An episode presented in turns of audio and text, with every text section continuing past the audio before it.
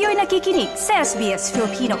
Pakinggan niyo pa ang kwento sa sbs.com.au slash Filipino. Para sa mga bagong salta po, ingat po tayo sa mga scammer. Nagbabala po ang otoridad sa mga work-from-home job ads na nangangako ng malaking kita sa puhunan dahil marami ang nire-recruit na maging money mule. Narito ang detalye ng ulat. Ayon sa Australian Federal Police at mga bangko, target ng mga sindikato ang mga estudyante na maging money mule, lalo na ang mga estudyante na bagong salta. Organised crime groups are increasingly targeting international students, and that's for a multitude of reasons. Um, you know, moving to Australia, not being, you know, not having their family support network, not knowing what the criminal laws are in Australia, not knowing their obligations in relation to um, anti-money laundering legislation. Yan ang tinig ni Tim Staton mula sa Australian Federal Police. Aniya nagiging vulnerable sa pagdedesisyon ng mga estudyante dahil sa pagmahal ng mga gastusin. The cost of living is high, so people are looking for a quick buck. Um, and that is what these organised crime syndicates offer. They offer these international students um, a quick uh, $1,500 to $2,000 for access to their bank accounts. Um, and those people obviously don't know that, what the, the flow and effect is. Tumas din ang bilang ng mga tawag na kailangan gawin ng mga pinansyal na institusyon. Ayon sa NAB's Executive for Group Investigations and Fraud na si Chris Sheehan, ang mga money mules ay isang malaking problema sa industriya.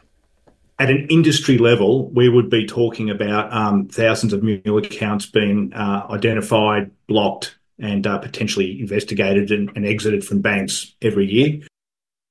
Sinabi ni Mark Brew mula sa ANZ Complex Investigation Team na puna nila ang pagdami ng mga mule accounts simula ng nakaraang taon. The first three months, we actually identified approximately 3,200 accounts, which we believe were being set up purely for the purpose of muling.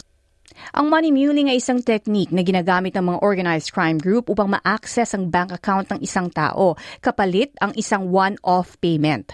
Ang account ay ginagamit upang makatanggap ng pera mula sa ibang mga account. Ayon kay Tim Stainton, paulit-ulit lang ang proseso.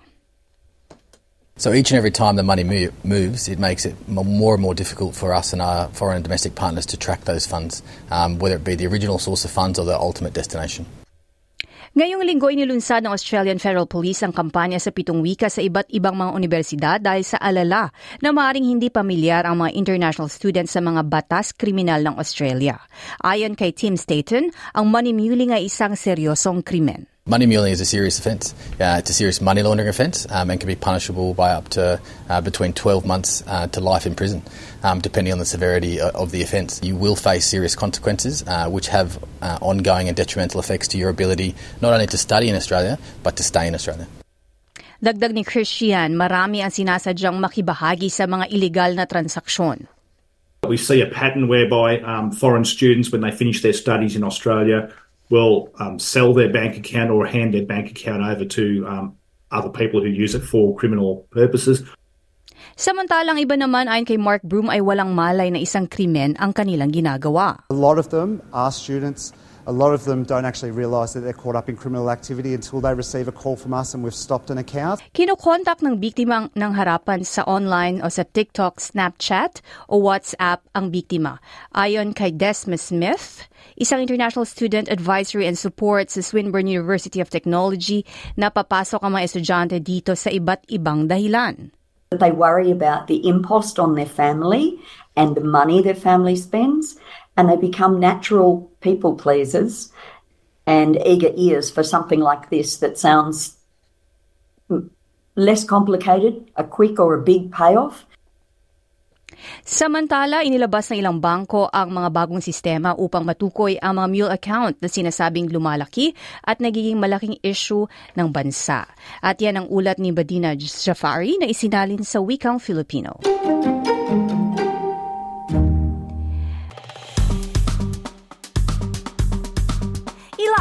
i-share, mag-comment, sundan ang SBS Filipino sa Facebook.